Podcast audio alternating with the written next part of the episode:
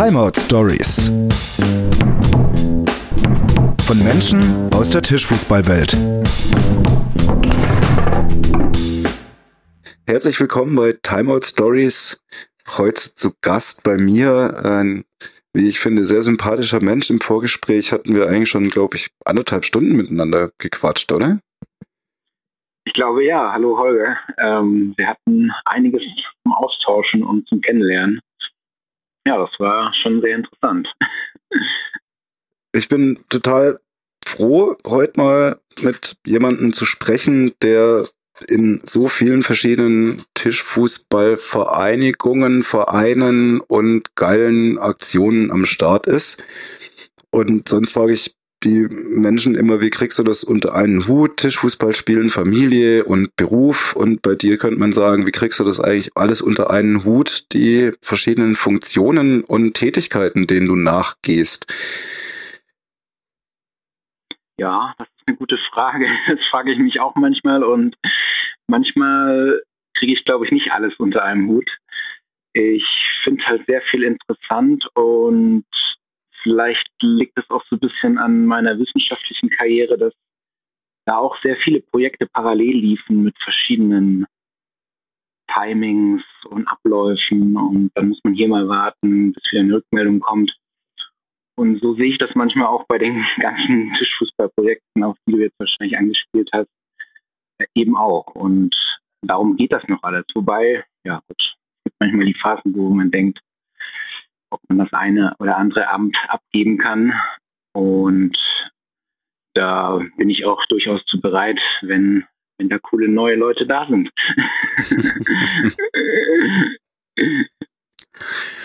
ja, vielleicht würdest du gerade selber mal kurz erzählen, in welchen Projekten du tätig bist. Ich bin ja jetzt gerade so quasi direkt ins kalte Wasser gesprungen, hatte gehofft, mhm. da den Ball zuspielen zu können. Bist noch nicht ganz drauf angesprungen, aber das wird schon im Laufe des Gespräches, glaube ich.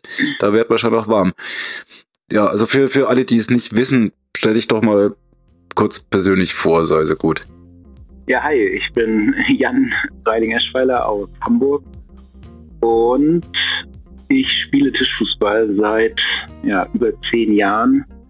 Habe das irgendwann mal in meiner Jugend auch schon in einem Jugendhaus damals einen Kumpel mitgeschleppt, erfahren, dass da mehr ähm, dahinter steckt, als nur die Stangen zu, durchzudrehen. Und habe dann aber in der Studienzeit hier in Hamburg eben Tische entdeckt und Abende durchgekickert. Und das fiel dann auch alles in die Zeit, als damals der Hamburger Verband sich gegründet hatte. Die erste Mannschaftsliga lief, da war ich persönlich noch nicht dabei, aber dann ab der zweiten Saison und dann fing das alles so an und neben dem Spielen war halt die Organisation immer so eine Leidenschaft von mir. Und genau, nach, nach meinen Tätigkeiten beim Tischfußballverband Hamburg, ähm, an, zu den Anfangszeiten habe ich da eben die Liga mitgestaltet, mit aufgebaut. Ähm, habe ich dann auch, wann war das, 2014 etwa, 2013 vielleicht sogar schon ähm, auch einen Vorstandsposten beim DTFB. Damals war ich Jugendwart, heute bin ich Ausbildungswart. Und ja, seit gut anderthalb Jahren habe ich auch das Glück und ja, das Privileg tatsächlich auch für Tischfußball zu arbeiten. Und das passiert mit der Firma Silpion, die hier in Hamburg ist und eben auch viel für den Tischfußball bisher getan hat und die Initiative Konkegan vorantreibt. Das sind so in kurz die Stationen, die Ämter. Äh, wie kann ich mir das vorstellen für Tischfußball arbeiten bei Silpion? Silpion ist eine recht große Bude in Hamburg. Ja, mittelständisches Unternehmen, ähm, knapp 200 Mitarbeiterinnen, wobei ich glaube, viele auch so in Teilzeit sind, also vier Tage, drei Tage Woche. Und genau, ähm, Tischfußball war für Silpion eben wirklich am Anfang ja ein Team-Event, ein internes, das dann immer mehr durch den Silpion Kicker Cup zu einem riesen Event wurde und so auch und so Silpion sich auch wirklich einen Namen gemacht hat, so in der IT-Branche, denn da sind viele IT-Unternehmen zusammengekommen an diesem Tag, Silpion Kicker Cup, der einmal im Jahr stattfindet. Und letztendlich war das dann so ein Netzwerkevent. Ne? Und ja, wie kann man sich das vorstellen, für Kickern zu arbeiten? Also letztendlich äh, bekomme ich Geld.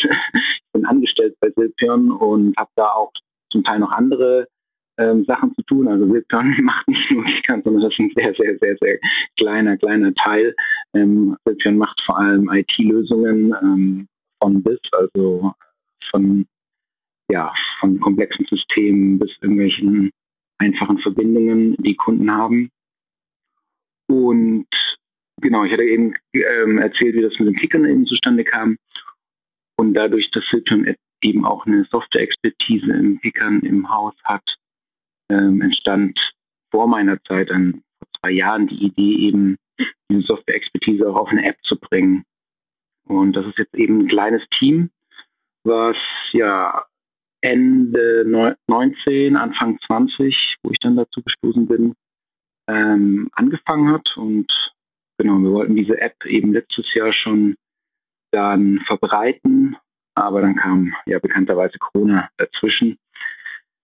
Und ja, das kleine Team arbeitet jetzt weiter und wir äh, arbeiten weiterhin ähm, die App angenehm zu machen und auf das erste Event, beziehungsweise auf die Zeit wieder, wenn gekickert werden kann und wir dann Hobby, ganz viele Hobbyspielerinnen hoffentlich damit ansprechen können. Also ich verfolge die Entwicklung und diese Beta-Tests tatsächlich von, von der ersten Stunde und mhm. finde es eine total tolle Idee, weil man es wirklich überall einsetzen kann, egal wo man sich gerade befindet. Und die, sage ich mal, Vernetzung und untereinander bekannt werdende, äh, aktiv, äh, soll man sagen, aufeinander zugehen, Idee, finde ich großartig. Und äh, was, was mich tatsächlich nochmal interessieren würde, auch jetzt für zum Beispiel mein Papa, der sich den Podcast wahrscheinlich auch wieder anhört, äh, was ist denn das für eine App? Wie funktioniert das? So in, in ja, einfachen Worten erklärt. Ja.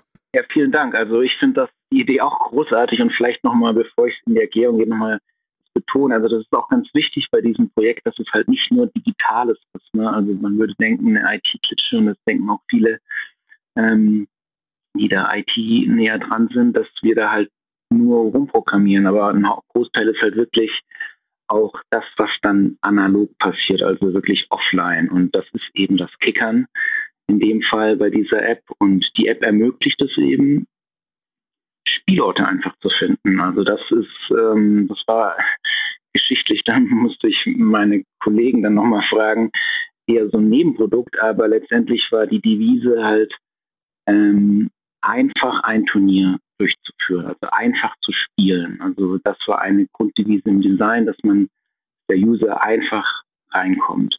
Und einfach bedeutet dann, dass ich Spielorte finde, eben Tische und Spielerinnen, also Mitspielerinnen.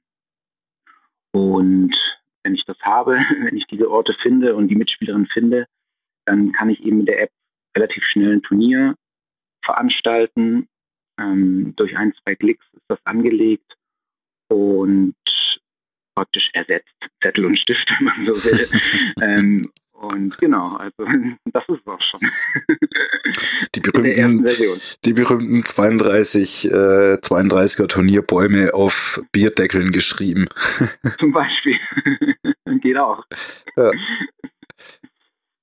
Nee, aber das ist auch der Spirit, also ähm, auch von vielen Silpion-Mitarbeiterinnen, die ich jetzt noch nicht alle kennengelernt habe, aber auch von dieser Firma, dass digitale Lösungen eben nicht oberingeniert sein müssen. Sie müssen halt, also sie sollen uns unterstützen. Also dieses Wort Digitalisierung ist ja auch immer wieder in den Medien oder ein Gesellschaftsthema geworden.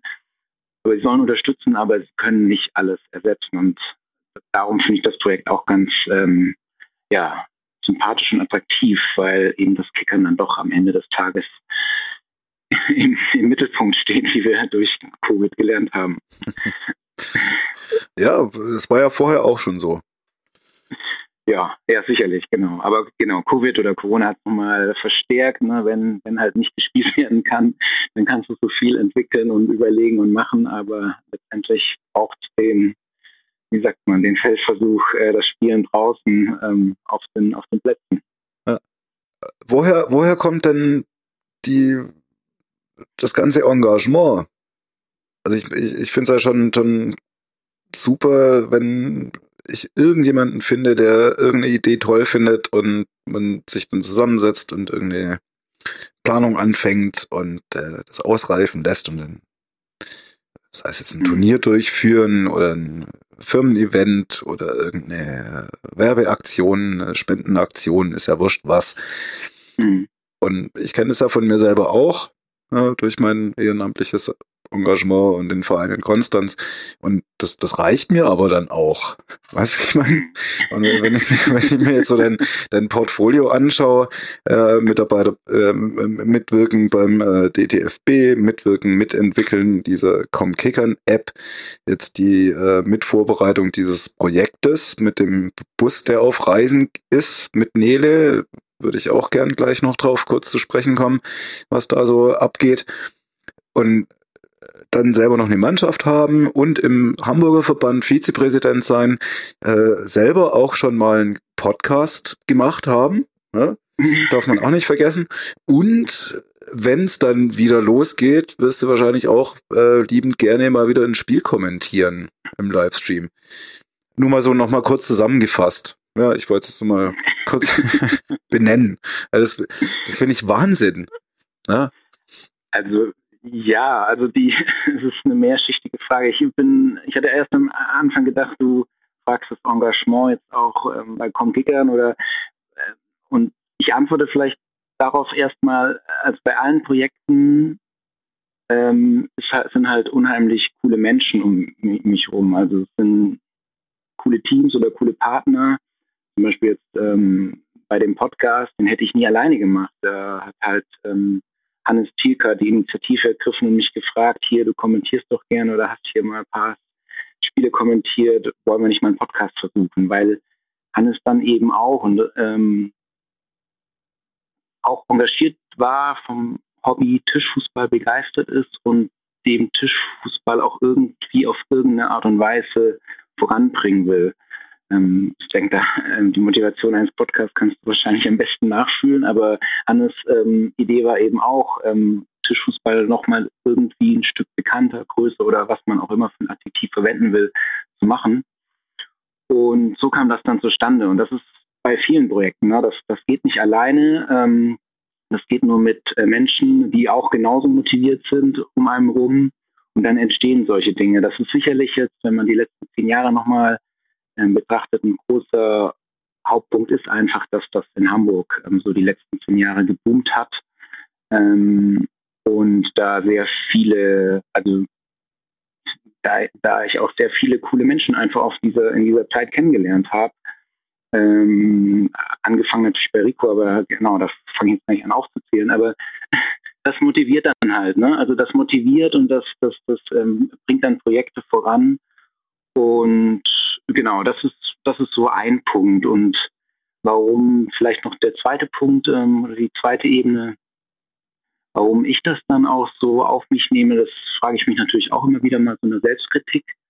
Und ich habe aber auch gemerkt, dass dieses Arbeiten, also dieses gedankliche Arbeiten schon ein Teil von mir ist. Also ich bin jetzt nicht jemand, der im Tischfußball nur am Tisch stehen könnte. Ähm, da bin ich dann zu trainingsfaul am Ende des Tages.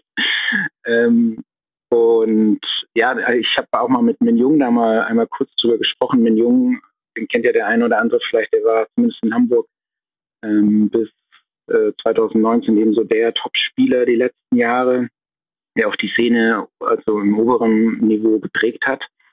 Und witzigerweise kamen wir ungefähr gleichzeitig zum Kickern. Ich glaube, Jung sogar ein, zwei Jahre später damals in Hamburg.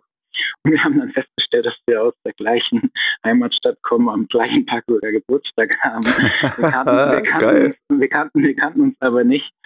Und äh, wir haben aber auch gesagt, so, ähm, ja, wir sind beide voll engagiert, aber halt ähm, unterschiedlich. Ne? Also Mignon macht voll den sportlichen Weg und ich dann irgendwie, wenn man es so überspitzt sagen will, voll den organisatorischen Weg. Aber beides ist halt irgendwie wichtig in einem Sport und ähm, jetzt halt, das sind jetzt nur so Facetten, ne? was ich jetzt mit Hannes oder mit Mignon jetzt äh, dargestellt habe, das gilt halt für alle anderen Projekte auch. Und ähm, genau, also das ist eben so diese persönliche Ebene noch, dass ich eben halt ja das Organisatorische auch mag, das im Hintergrund und auch gerne Dinge aufbaue und sehe, wenn sie dann gedeihen oder auch sehe oder lerne, dass sie dann halt nicht gedeihen und man dann für das nächste Mal Bescheid weiß. Wow.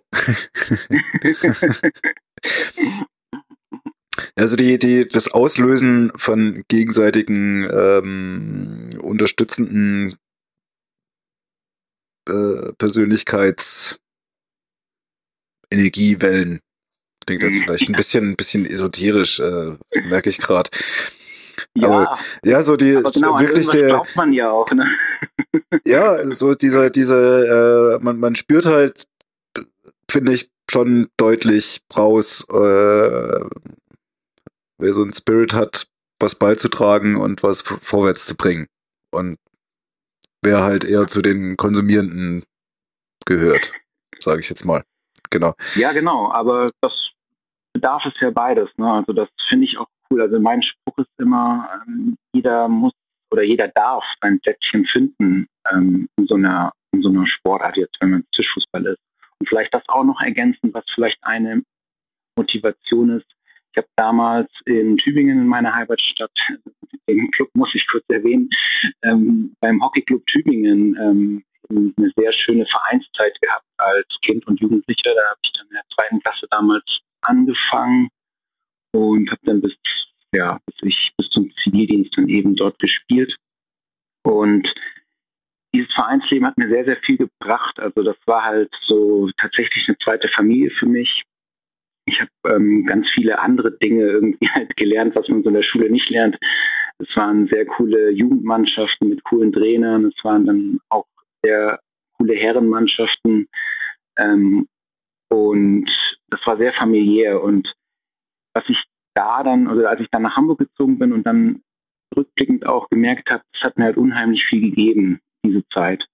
Und das ist eben so auch so eine Motivation, als ich dann Tischfußball entdeckt habe als Sport, ähm, und mich dann irgendwann gefragt habe, was ist eigentlich mit unserer Nachwuchsarbeit oder ähm, Kinder- und Jugendlichenarbeit. Also ähm, ähm, das würde ich dem Sport auch, ähm, finde ich für den Sport auch cool, wenn, wenn eben, wenn man da so ein Vereinsleben hat oder so, oder es heißt halt Vereinsleben oder halt Leben mit seinem Hobby und das, das, das einem was bringt in seinem Leben. Also das ja, Spaß bringt, Ablenkung, aber auch Stabilität, Freunde. Also ich glaube, da ähm, gibt es keine Grenzen. Und das war auch so eine Motivation oder ist immer noch eine Motivation, ähm, weil ich halt sehe, der Sport wächst, ähm, das Spiel wächst. Ähm, und ich denke, den Menschen, die das ausüben, das kann man denen auch dann wieder zurückgeben, dass das was Gutes ist.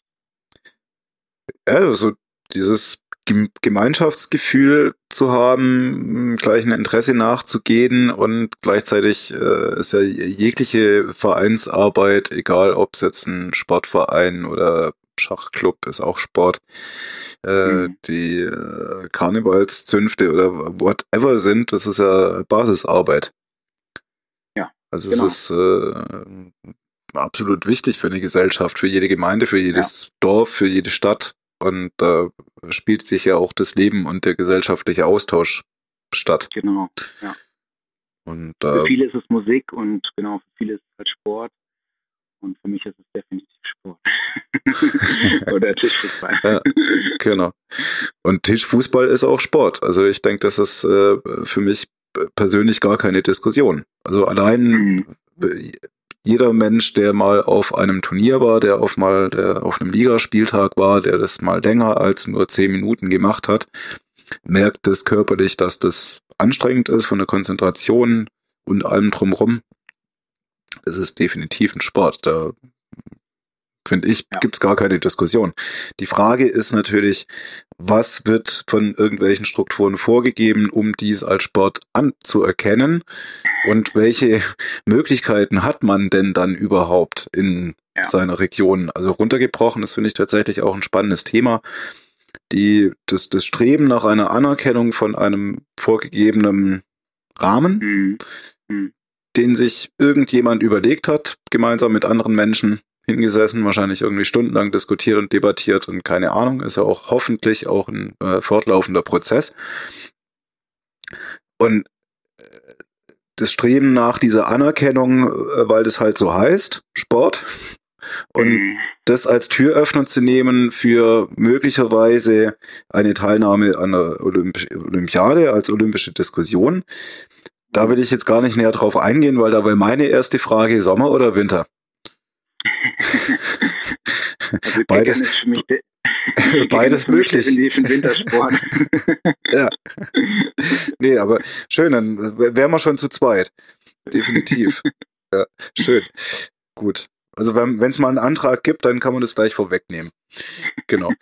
Und, und auf der anderen Seite im, im organisatorischen, strukturellen Gedankengang auch natürlich die Anerkennung, weil dann möglicherweise Fördertöpfe aufgehen, weil dann möglicherweise einfachere Prozesse in Gang gebracht werden könnten.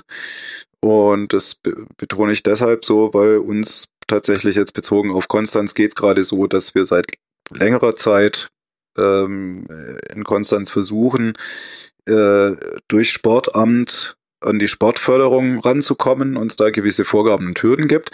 Eine ist beispielsweise, dass du äh, mindestens 50 Mitglieder brauchst.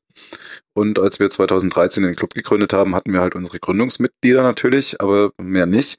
Und waren wir auf dem Sportamt und äh, haben dieses äh, in Finanzamtsmitteilungsgraupapier gedruckt, in die Hand gedrückt bekommen. Und äh, das Schöne finde ich tatsächlich, dass es immer noch der äh, gleiche Amts, äh, wie sagt man da, Amtsleiter heißt es, glaube ich. Also der Sportamtsmitarbeitende, mit dem wir seit 2013 zu tun haben, ist bis heute der gleiche. Und das finde ich tatsächlich auch toll, dass da so eine gewisse Stabilität und Kontinuität drin ist, mhm. weil diese Person selber hat ja nicht diese Vorgaben erfunden. Und mhm. äh, in zahlreichen Gesprächen in den letzten Jahren war das immer wieder schön, äh, auch wirklich von ihm persönlich die Bestätigung zu bekommen, dass gewisse Regelungen und Vorgaben völlig altbacken und nicht mehr zeitgemäß sind. Unter anderem eben äh, die Vorgabe der Mitgliederzahl. Weil wenn ich eine Förderung beantrage, dann möchte ich ja was, weil ich es mir nicht selber leisten kann.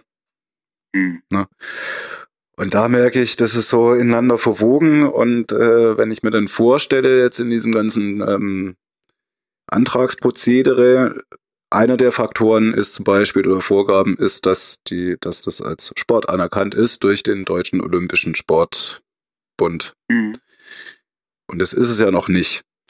Mhm. Und dadurch erfüllen wir einen von, weiß ich nicht, wie viele Punkte das insgesamt waren, äh, nicht und haben halt in dem Antrag nochmal darauf hingewiesen, dass ja der DTFB und andere daran bestrebt sind, diese Anerkennung zu bekommen, wie auch in anderen europäischen Ländern und so weiter. Mhm. Und jetzt kann es halt sein, dass durch die Tatsache, dass das nicht erfüllt ist, der Antrag abgelehnt wird, spitzwendig gesagt. Und wenn es aber so wäre und alle Punkte erfüllt sind, dann heißt es ja trotzdem noch nicht, dass wir das, was wir beantragt haben, nachher bekommen. Hm. Weißt du, ich meine? Und da finde ich tatsächlich so die äh, Überlegung auch, auch wirklich so den, den, wie bekommt man jetzt auch aus Sicht von dir, der ja wirklich so dermaßen erfahren ist in dem ganzen Tischfußball-Universum, den Spagat hin zwischen Nachwuchs herkriegen, egal ob jetzt Kinder, Jugendliche, Gleichaltrige, Ältere, vielleicht Kooperation mit dem Altersheim oder whatever.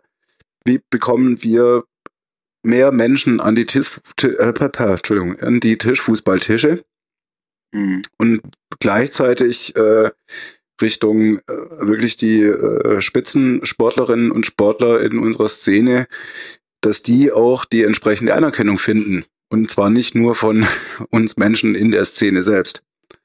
Mhm. So, das, das finde ich einfach ein total spannendes Thema.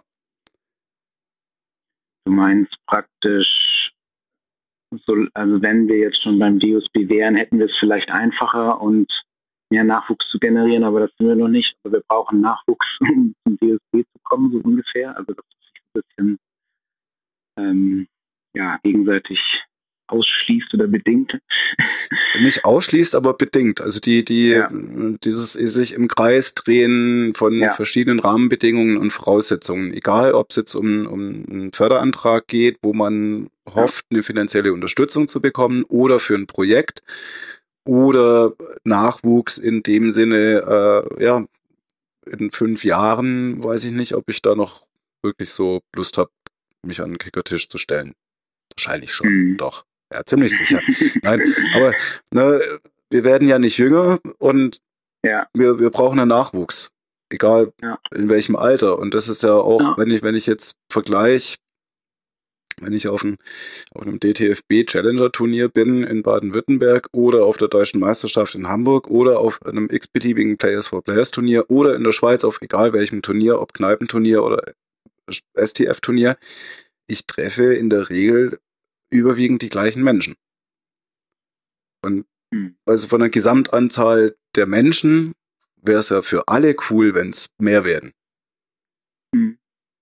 Ja, ich, ja, auf jeden Fall.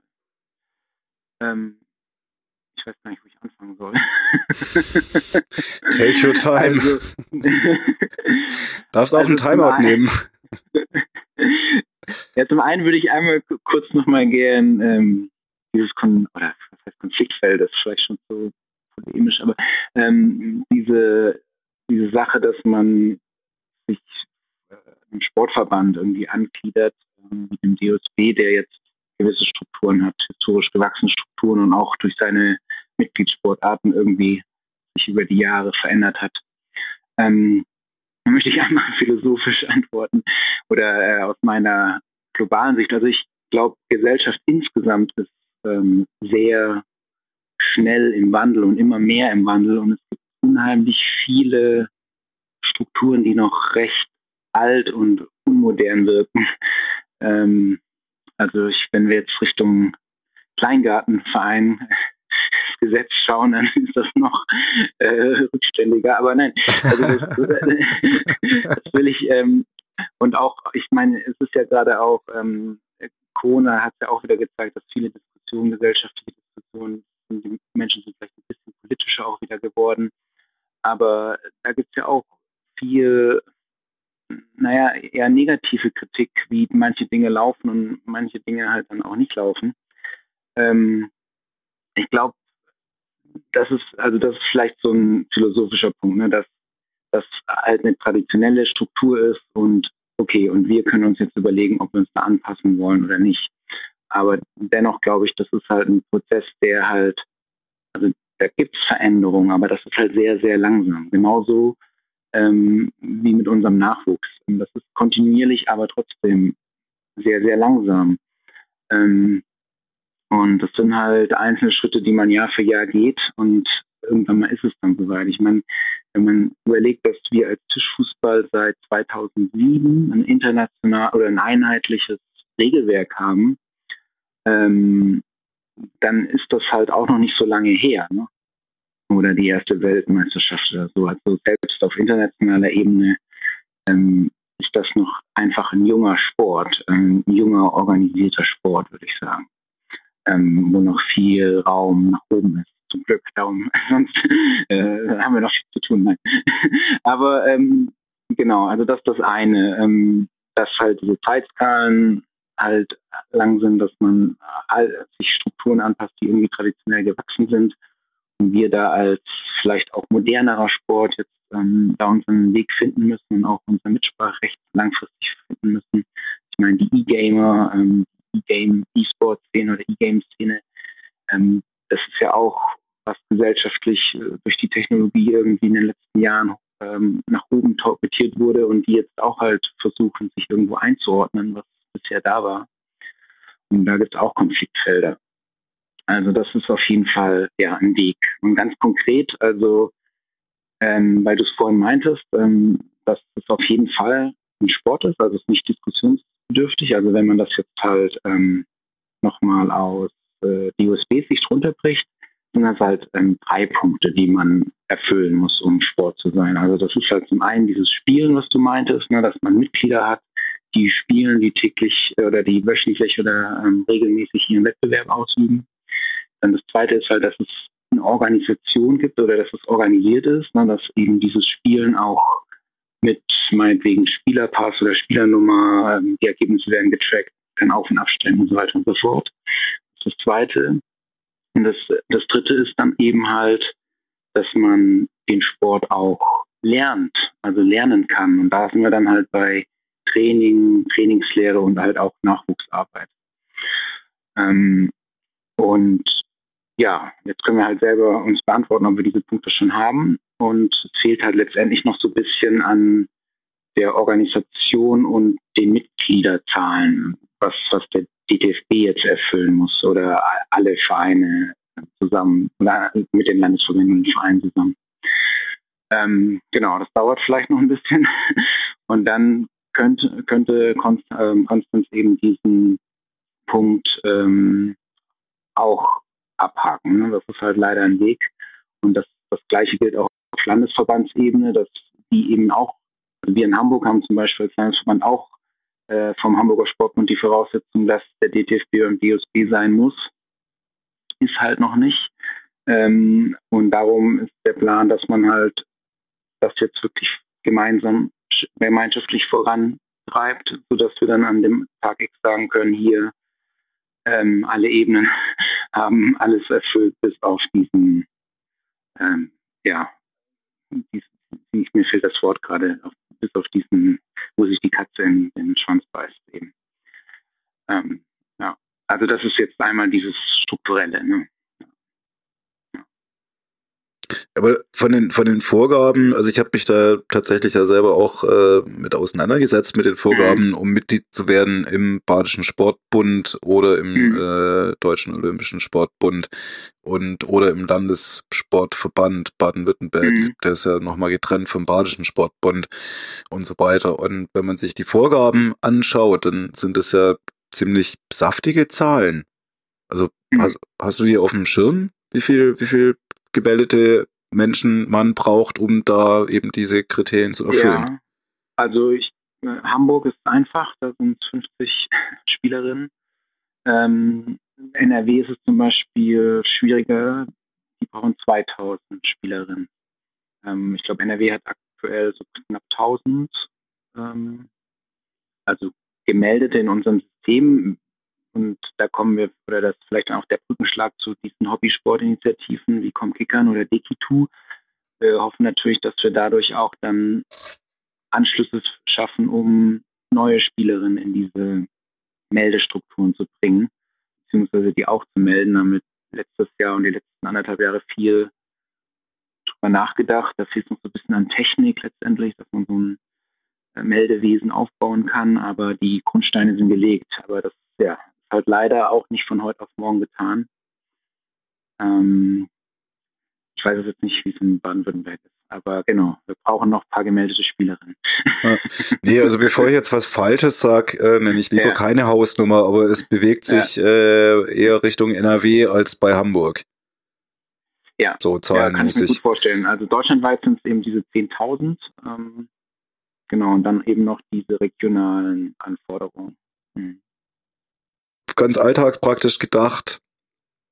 Momentan ist mehr so die Denkweise oder war sie bei mir persönlich bisher auch, bis ich mich da ein bisschen näher mit auseinandergesetzt habe. Äh, ich brauche ja nicht meine eigenen Vereinsmitglieder, die ich habe, alle melden beim Verband in Baden-Württemberg, weil die Meldung mache ich ja nur in Anführungszeichen für die, die Mannschaft spielen wollen. Mhm weil ich zahle ja dann einen gewissen Betrag. Äh, ein Teil geht an, an Verband Baden-Württemberg und ein Teil geht, glaube ich, dann weiter an DTFB pro gewählter Spieler. zwei Euro, wenn ich das jetzt gerade richtig im Kopf habe. Was ja wirklich absolut geil ist. Äh, du zahlst zwei Euro im Jahr, äh, im Monat. wird sogar noch besser. ähm, wird günstiger sogar noch. Ja. Nee, also ähm, wenn ich da kurz reinkrätschen darf, ähm, Nee, warte ähm, kurz, lass mich noch kurz ja, okay. zu Ende ausführen. Ich wollte mich auf, auf, auf den Punkt raus, dass also. es ja schlussendlich gar keine finanzielle Frage ist, ja, Ah. Mhm. Sondern dass es eine Frage des Umdenkens und des Überzeugens ist. Also wenn ich, ja, wenn ich tatsächlich so. überzeugt werde, dass es einen Sinn ergibt, warum ich mich beim DTFB melde. Und dann habe ich ja wie eine ganz andere Motivation, jetzt zum Beispiel meine eigenen Mitglieder noch zu überreden, sich da melden zu lassen, mhm. als wenn ich mit dem Gedanken rangehe, ich melde in Baden-Württemberg ja nur die, die nachher in der Liga spielen. Das wäre bei mhm. uns konkrete Diskrepanz von mindestens sechs Spielenden, die für die Mannschaft gebraucht werden, bis hin zu allen Mitgliedern, die wir momentan haben. Da sind wir knapp bei 50. Mhm. Das heißt, äh, ich bin schlecht im Kopfrechnen, das Zehnfache. Ja, ist gut. ähm, ja, genau. Also das ist der eine Punkt, dass ähm, genau, dass er, dass erkannt wurde. Also das, das, äh, das größte oder das größte Beispiel ist eben das Saarland, wo ähm, diese 2000 Spielerinnen sie dann so aufgesplittet haben, dass eben nur 300 im DTFB gemeldet worden sind, eine Zeit lang. Ähm, genau, weil die anderen sozusagen nichts dazu beitragen. Und das, genau, das ist eben so, dass wir jetzt das Mitgliedermodell angepasst haben und ähm, praktisch die, die mehr DTFB-Turniere spielen, also mehr überregional, die zahlen dann auch ein bisschen mehr und für die anderen wird es günstiger, beziehungsweise es gibt dann halt auch diese Basic-Mitglieder, die gar, gar nichts mehr zahlen, 0 Euro. Ansonsten werden die bisherigen Spielerinnen alle gemeldet, können alle gemeldet werden vom Landesverband. Der Landesverband zahlt, glaube ich, pauschale 200 Euro dann wurde ja. Aber, also genau, eben nochmal ja. zurückzukommen auf, auf die ja. vielleicht ein bisschen auch spitzfindig oder provokant formulierte Frage. ja, wir haben eine Gesamtzahl von 10.000, ja.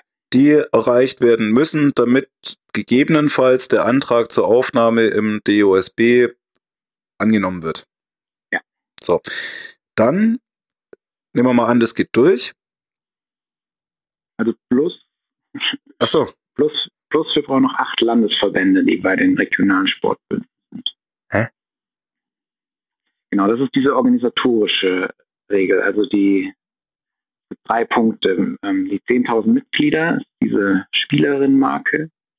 Dann die organisatorische Marke sind acht Landesverbände, die bei ihren regionalen Landessportbünden anerkannt sind. Also beispielsweise in, in Baden-Württemberg entweder im, im baden-württembergischen oder im badischen Sportbund Mitglied. Ja, Aha. Genau, also Saarland ist zum Beispiel, also der Saarländische Tischfußballverband ist Mitglied beim Saarländischen Sportverband und ich glaube, MacPom ist jetzt auch gut dabei und bei Berlin sieht es auch gut aus. In Hamburg brauchen wir noch zwei eingetragene Vereine dafür, äh, zwei Vereine dafür, die Mitglied werden beim Hamburger Sportbund. Genau, das sind dann jetzt nochmal die regionalen Unterschiede. Und da brauchen wir deutschlandweit mindestens acht. Da sind wir jetzt bei anderthalb. okay. ähm, vielleicht noch mal kurz auf die Situation in, in Baden-Württemberg zurückzukommen. Ja. Die äh, Voraussetzungen zur Mitgliedschaft im Badischen Sportbund, soweit meine Recherche das richtig ergeben hat, vor fünf mhm. Jahren. Ich glaube nicht, dass sich da was geändert hat in den letzten fünf Jahren. Ähm, war Mitglied zu sein im DOSB. Mhm. Genau, das ist in Hamburg auch so. Und also das heißt, damit du die Vorgabe vom DOSB mit den acht Mitgliedsverbänden erfüllen kannst, müssen die anderen quasi nicht die Voraussetzungen haben, im DOSB Mitglied zu sein, um in ihren Landesverbänden Mitglied werden zu dürfen. Genau. Das ist genau das Ding, wo mir gerade das Wort fehlt, äh, wo aber wirklich die Katze in den Schwanz beißt. Also, und darum, ähm, darum müssen wir als, also diese acht Landesverbände, die es dann gerade schaffen und der DTFB, wir müssen praktisch im Gleichschritt dann diesen Antrag überall stellen und sagen, seht ihr, lieben Sportverbände, alle anderen Punkte sind erfüllt. Aber können, ja.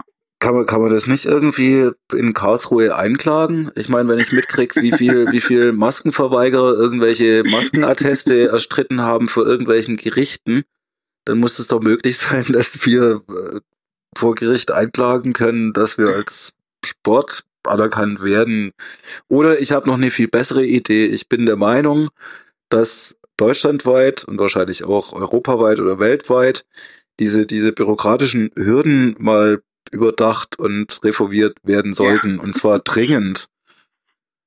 Und genau, das betrifft darum, ja nicht darum, nur uns, das ist, ich meine, wir reden hier gerade um, um den Randgruppensport, Entschuldigung, wenn ich das nochmal ein bisschen in die Realität bringen darf. Ja, wir reden über, einen Randgruppensport, dem gefühlt momentan aktiv gemeldet und auf jedes Turnier fahrend irgendwie 500 Menschen innerhalb Westeuropas unterwegs sind. Oder vielleicht ja, 600. So ist die Realität, lieber. Und wir brauchen genau. 10.000 in Deutschland. Ach so, ach so, okay. Also die, ähm, ja. Warum, warum werden, äh, schließ doch, nee, lass doch alle mitmachen und wir melden alle, so, äh, wir ja. machen so eine Unterschriften-Petitionssammlung und dann nehmen wir alle, die, sage ich mal, äh, das, das europäische, vielleicht Richtung Russland noch ausgedehnte Festland unter den Füßen haben und fragen dann noch die Neuseeland, die jetzt ja Leonhard Hirsche da stehen haben seit einem Jahr oder so, äh, ob die auch mitmachen und dann kriegen wir 10.000 easy zusammen. Das wäre doch mal eine Vision. Auf jeden Fall, können wir gerne machen. Aber ich wäre eher dafür, die, ähm, ja egal, was wäre ich denn dafür? Also ich würde eher diesen, diesen, ähm, würde eher sagen, dass das nicht verknüpft ist mit dem DOSB, dass regional jemand ähm, Mitglied werden kann bei einem Sportbund. Aber ähm, weil also die 10.000 Mitglieder, ähm, die sind jetzt gerade gar, also aus, aus unserer, oder aus, aus der Sicht, äh, wo wir jetzt, also dieser Arbeitskreis, der daran arbeitet, jetzt die letzten Jahre schon so vor allem um Nicole rum, ähm, die, ähm, wir haben halt erkannt, diese andere Hürde, diese acht Landesverbände, die ist ähm, viel höher momentan noch. Die 10.000 Mitglieder haben wir gar nicht so äh, die Sorge, weil ich glaube, jetzt haben wir 7.000 Mitglieder und ähm, also viele Menschen glauben da draußen, also natürlich Tischfußball Verrückte und äh, mit Tischfußballbrille auf, dass es da mehr Menschen draußen gibt, die kickern und dass wir diese, ähm, ich meine, wenn wir jetzt den Silpion Kicker Cup nehmen würden und uns hypothetisch vorstellen würden, dass wir diese 2500 Menschen, die da kommen, einfach melden könnten, dann hätten wir auch schon wieder einen Batzen. Also ähm, ich glaube, da kann man ähm, muss man nur die, diese Breitensport- oder Hobbysportturniere einbinden, um, um diese Zahlen leicht zu erreichen. Und dann, finde ich, sind wir wieder beim Thema Marketing. Also wie erkläre ich das jetzt jemandem, mhm. der da kommt, auf ein Turnier, das nicht nach DTFB-Vorgaben, nicht nach ITSF-Regeln gespielt wird, sondern wie du sagst, auf irgendeinem Kneipen-Hobbyturnier oder Schulturnier mhm. oder whatever dass er da jetzt sich einträgt, damit es irgendwo in irgendeiner Datenbank erfasst ist und plus mhm. eins ergibt? Ich glaube, viele, wie du vorhin auch meintest, die Unterscheidung, also ähm, was hast du gesagt, ähm, Nutzer oder ähm, Konsument, genau, also viele, die spielen, die brauchen das gar nicht wissen, also im Idealfall. Ne? Also als, ich vergleiche das ja mit mir zum Beispiel jetzt, wenn ich, äh, als ich damals angefangen habe, Hockey zu spielen, da gab es diese Strukturen schon alles. Dieser Sport war, war schon halt so strukturiert und ähm, ich bin da einfach reingewachsen. Jetzt ist natürlich ein anderes Setup. Jetzt will man da ähm, einen neuen Sport da reinbringen. Und ich glaube, was wir beim Tischfußball machen müssen, und das ist halt auf allen Ebenen, dass, ähm, dass wir da halt Anreize schaffen. Also ähm, Anreize schaffen, egal welches Alter, egal welches Spielniveau, warum Tischfußball Spaß macht und warum derjenige vielleicht nächste Woche oder wenn es ein Hobbyspieler ist, im nächsten Monat mal wiederkommt. Ähm, und da, da gibt es viele, glaube ich, viele Wege und viele Punkte, wo, wo wir das dran machen könnten. Also ähm, ja, also das, also von Standorten, von Tisch, also von Spielestandorten bis zu ähm, DTSB-Verband, wenn man das so hierarchisch sehen will, aber halt auch, ähm, auch Tischhersteller, auch ähm, Eventfirmen, die irgendwie mit Tischfußball ähm, was machen wollen, dass, dass wir da halt eine Gemeinschaft schaffen, dass wir alle in diesen einen Topf dann auch zahlen. Natürlich ist ähm, der, dieser eine Topf ist jetzt nicht DOSB-Anerkennung, sondern dieser eine Topf ist, dass man halt irgendwie ähm, also aus meiner Sicht wenn man eine Struktur hat, eine Landschaft hat, Tischfußball Deutschland oder wie man es auch immer nennt, und wir haben jemand Neues, der irgendwie den Sport erlebt, wo auch immer, durch Hörensagen oder am Ende vielleicht durch Medien, der weiß, okay, ich fange da jetzt zu Fußballspielen an und wenn ich Bock auf mehr habe, gehe ich dann dahin und wenn ich noch mehr Bock habe, dann fahre ich zur deutschen Meisterschaft.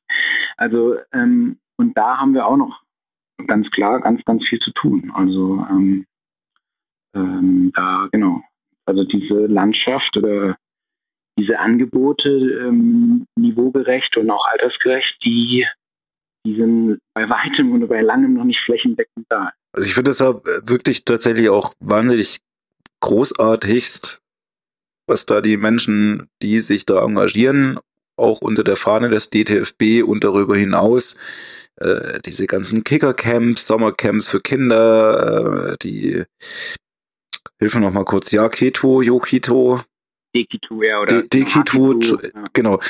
Da, da stolper ich jedes Mal drüber. Ich würde, habe echt wirklich eine Weile gebraucht, bis ich gestaltet habe, für was diese Abkürzungen stehen, ja. gebe ich ehrlich zu, aber es bleibt hängen. Und, und darum geht's. Ja. Das, ich finde das, ich finde das Logo geil, ich finde die Abkürzungsidee geil. Und mhm. ähm, ich finde, es sind großartige Projekte. Äh, auch was, und ich finde die, die allgemeine Vernetzung zwischen den Menschen, die so geile Ideen haben und die auch vorantreiben, die darf gerne noch mehr vonstatten gehen. Und da hoffe ja. ich, dass ich da einen großen Teil dazu beitrage momentan. Ja, sehr gerne. Also genau, das, ähm, ja genau. Ähm, damals, als ich auch ein bisschen versucht habe zu kommentieren, fällt mir dazu ein, oder auch den Podcast gemacht, ähm, gemacht habe mit Hannes, haben mir halt gesagt, so, hey, es wäre viel geiler, wenn es halt fünf von solchen Podcasts gäbe. Und es wäre viel geiler, wenn es halt zehn Moderatoren im Tischfußball gibt. Aber das ist halt wieder, wie du auch vorhin meintest, das ist halt die Realität. Wir sind halt noch klein, wir sind noch eine Randsport, ähm, Randsportgruppenart und diese ganzen Pflänzchen, die irgendwo mal jemand ähm, sieht und auch gute Ideen macht, wie zum Beispiel jetzt auch dieses Hakitu Dekitu von Jene Halabi aus Norderstedt. Genau, das, das spricht sich dann halt langsam, langsam rum und dauert ähm, seine Zeit. Und vielleicht wird es dann halt ähm, übernommen, ähm, weil es woanders auch halt auch gut funktioniert. Und ja, letztendlich können wir das nur durch PR und Marketing machen. und Ausbildung. Da sind wir, da sind wir, da sind wir fleißig, genau. Und zum Thema Aus, Bildung, da du kannst Gedanken lesen, als hätten wir das vorher geübt zusammen. da würde ich jetzt wirklich tatsächlich so fast schon abschließend nochmal gerne drauf eingehen, weil ich das tatsächlich auch wiederum eine großartige Idee finde, das sich zu überlegen, wie kann eine Trainerlizenz dafür äh, hergestellt werden, klingt doof. Ähm, mhm. Aufgebaut. Auf, aufgebaut, konstruiert und sich zusammen äh, konzeptioniert vielleicht, mhm. geschaffen, wie auch immer, welches Verb, äh, um anderen äh, das beizubringen, wie man das jemandem beibringen kann. Mhm. So, finde ich, finde ich eine geile Idee, weil ich glaube, dass auch, äh, sag ich mal, unsere Generation hatte halt Vorbilder, die sich dann die Zeit genommen haben, sich mit an den Tisch zu stellen und halt zu zeigen. Und ich finde, das ist so ganz viel Learning by Doing. Mhm. Und, und vieles kann man gar nicht wirklich erklären, finde ich. Mhm. So, das passiert einfach. Ja. Ich glaube, die wichtigste Geschichte ist, jemanden an die Hand nehmen können, mit an den Tisch nehmen, die Angst nehmen, weil es ja im ersten Moment so abschreckend aussieht, diese komischen Figuren, die da irgendwie an Stangen dran sind und mit den Händen, wo man so ganz komische, unnatürliche Drehbewegungen plötzlich machen soll. Und meine häufigste Beobachtung, äh, nicht nur bei Kindern, egal welchen Alters, ist, dass Menschen die Hand nicht loslassen, sondern einfach den Griff in die Hand nehmen, zack, versteifen quasi und dann mit dem kompletten Handgedenk die Hand verdrehen und es mir beim Zugucken schon wehtut. So. Ich hoffe, das kam jetzt so bildlich bisschen rüber, wie ich das meine. Hat wehgetan, ja. Danke. Sehr schön. Und äh, ja, so die, die Hürde nehmen einerseits und auch so die, die, das Herangehen an das, wie soll man denn sagen, die, die Rolle des Vermittelnden. Ich erkläre dir das jetzt. Und dann braucht es ja schon auch die Antennen und das Feingefühl, will das Gegenüber das jetzt überhaupt? Ja. Ganz, ganz viele zwischenmenschliche Aspekte dabei. Tatsächlich auch viel Pädagogik, finde ich. Mhm. Und äh, da ging es mir tatsächlich ein bisschen anders, wie du es geschildert hast aus deiner Zeit in dem Hockeyclub in Tübingen. Ich hatte verschiedene sportliche Vereinsstationen in meiner Kindheit, gerade so in der Grundschule, die nicht alle besonders gelungen sind. Mhm. Ja, ich hatte viele Wechsel drin aus Interessensgründe, aber auch viel aus zwischenmenschlichen Aspekten. Also ich wurde hart gemobbt um es mal so zu mhm. formulieren. Und mhm. das ist halt auch äh, wieder die andere Seite, wo ich finde, dass wir da auch drauf achten müssen, unbedingt, dass man neugierige Menschen, die dann das erste Mal in den Verein oder in die Location kommen, nicht gleich wieder abgeschreckt werden durch in Anführungszeichen zu gute Spielende oder vielleicht so dieses klassische Ding, ohne Neuling kommt. Wie ist da die Atmosphäre für Menschen, die da neu dazukommen. Mhm, ja. So. Ja. Aber jetzt nochmal zurück auf die Trainerlizenz. Ich mhm. weiche so ein bisschen vom Thema ab manchmal. Ich merke schon. Nee, passt, ich passt alter, ich alter Sotzpad. Ich höre mich gerne reden, ich gebe es zu, aber ich kann es ja nachher wegschneiden. Genau. Trainerlizenz. Geile Idee. Was genau machst du da? Ja, genau, du hast es ja schön eingeleitet. Also ich denke, es ist auch wieder eine Fleißarbeit zum einen Teil und zum anderen sieht man dann auch auf dem Weg, dass da doch einiges vielleicht doch noch fehlt, was wir im Tischfußball noch nicht haben. Also im Prinzip geht es ja darum, bei, beim Training, wie, wie lernt man Tischfußball? Und ähm, ich denke, da haben sich ganz viele Top-SpielerInnen und auch ja, Bundesliga-Teams oder Vereinsspielerin ähm, Gedanken gemacht und das ist halt noch nicht, ja, noch nicht vereint sozusagen, beziehungsweise es gibt nicht so wie in anderen Sportarten das verschiedene Bücher oder das eine Werk, was, was, was dir empfohlen wird, ähm, beziehungsweise die eine Trainingsschule dann, ne, wenn man das nicht in Büchern liest, sondern irgendwie erlebt von einem Trainer. Und genau, da war letztendlich das ein bisschen eine Vorgeschichte, also dass ähm, Lukas Übelacker hat damals halt angefangen, ähm, Wissen aufzuschreiben oder gab es auch schon davor und YouTube-Videos gibt es ja auch zuhauf. Mit Lukas äh, hatte ich dann damals das so ein bisschen versucht zu strukturieren. Ähm, seine Idee war halt, Tipps und Tricks und Erfahrungswerte von Popspielerinnen zu sammeln, ähm, wie das im E-Gaming auch passiert, zu sammeln und e, vor allem zu teilen. Also ähm, das fand ich einen sehr, sehr lobenswerten und guten Ansatz. Und genau, diese Trainerlizenzen sind halt jetzt auch wieder letztendlich von dieser DOSB-Struktur. Und da habe ich persönlich ähm, sehr erfrischende und gute Erfahrungen gemacht. Also ich habe damals, als ich jung war, einen C-Trainer im Feldhockey gemacht und vor fünf Jahren auch nochmal einen B-Trainer für Kinder und Jugendliche im Breitensport. Ähm, eine Sportüber, sportartübergreifende Ausbildung, also nicht an eine bestimmte Sportart gekoppelt. Und ich fand die beiden Ausbildungen halt ja super erfrischend, ähm, weil man halt viel Sport macht, viel spielt, ähm, viel in der Gruppe ist, viel lacht ähm, also in dieser beiden Sportausbildung sind dann auch Rollenspiele drin oder auch so Vertrauensspiele mit Augen zubinden und so. Das ist halt, ähm, und ich war da auch mit Abstand der Älteste, weil ähm, das sind halt meistens Menschen zwischen 18 und 22 Jahren, die so zwischen Schule und Beruf stehen oder Aus, ähm, Berufsausbildung stehen. Und trotzdem war es total erfrischend und ich fand es halt aus dem Aspekt eine super Erwachsenenausbildung oder junge Erwachsenenausbildung auch, die nochmal ähm, was mehr bringt. Und das hat mich dann vor also vor vier, fünf Jahren auch nochmal motiviert zu sagen, so hey, sowas können wir eigentlich auch, auch im Tischfußball so langsam aufbauen. Und ähm, genau, dann haben sich wieder gute Leute gefunden, vor allem Wilfried, äh, dann nennen will, der halt ähm, irgendwie von seiner von seinem Beruf her aus schon das Schreiben gewöhnt ist und das Publizieren. Und er hat dann gesagt, komm, wir schreiben jetzt einfach mal Sachen auf und wir designen mal so eine D-Lizenz. Ähm, ähm, genau, und ähm, machen da so einen Lehrgang draus ähm, an einem Wochenende.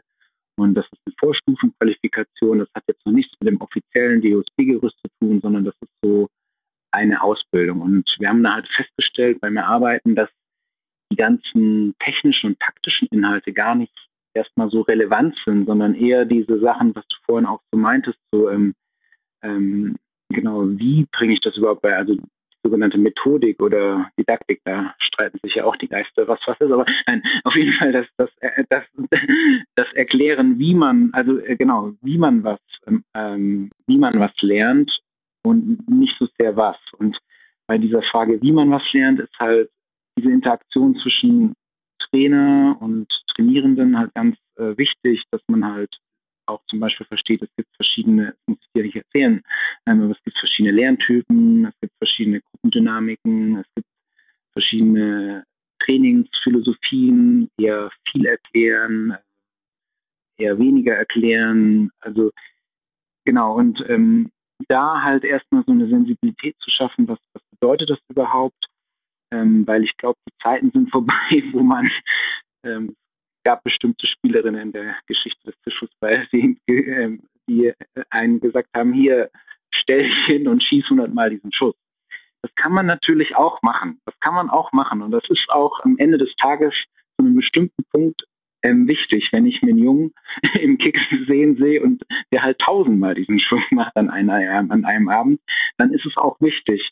Aber es ist halt vielleicht nicht der beste Einstieg für den, für den Neuling, der da ankommt und erstmal vielleicht ein bisschen Spaß, Spaß haben will und eher die ganze Bandbreite lernen will, was überhaupt bei einem Tisch passieren kann. Also da kann sich jeder, glaube ich, an seine Vergangenheit zurückversetzen. Was hat einen fasziniert, warum man dann doch nochmal gefordert hat, ähm, meinetwegen, wenn man eine Kneipe angefangen hat oder sonst was, oder wie man sich da halt entwickelt hat. Ähm, du hast es ja angesprochen, man hat da nachgemacht, ne, man hat Dinge gesehen und ähm, darum setzen, haben wir halt da auch einen Fokus drauf gesetzt, dass man erstmal viel Variation macht, viel Spaß, also eher Spielformen dann ähm, gesammelt und auch Turnierformen. Und wenn man das dann halt verknüpft, dann kann man halt schon mal ein abwechslungsreiches Training schaffen. Das ist erstmal die Basis. Und jetzt machen wir dann weiter mit der C-Lizenz. Da sind wir jetzt länger dabei und die C-Lizenz ist halt ich habe es vorhin nicht erwähnt, ist halt dann sozusagen wäre eine offizielle Ausbildung auch gesellschaftlich äh, oder genau hier in Deutschland anerkannt über den DOSB und das sind aber halt 120 Lehreinheiten. Das heißt, das heißt, es sind zwei Wochen Ausbildung. Und da muss man sich natürlich schon überlegen, was macht man in zwei Wochen Ausbildung? Da gibt es dann so bestimmte Voraussetzungen, so 30 bis 40 Prozent sind halt so allgemein ähm, Lehrmethoden, Lehrmethodik, ähm, allgemeine rechtliche Sachen, Pflichtrechte, Pflichten für Trainerinnen und so weiter und so fort. Und dann halt diese anderen 60, 70 Prozent sind halt dann sportartspezifische Sachen. Und beides muss man halt abdecken. Und ich denke, die Inhalte sind da. Ähm, die Inhalte sind da von aus der Tischfußballszene, die Inhalte sind da aus der pädagogischen oder den allgemeinen Trainings für, äh, Training, aus der allgemeinen Trainingslehre, die Dinge sind da, aber die muss man jetzt halt ein bisschen verbinden und dann irgendwann mal den ersten Lehrgang machen, um da zu lernen und genau, dann schaffen wir halt damit auch dann hoffentlich langfristig so eine Art Trainerwesen, wie wir auch Schiedsrichterinnen ausbilden im Schiedsrichterwesen. Genau, und ähm, das ist genau, das Lernen und das Trainieren ist ja halt eben auch eine Komponente des Sports wie wir, glaube ich, alle wissen.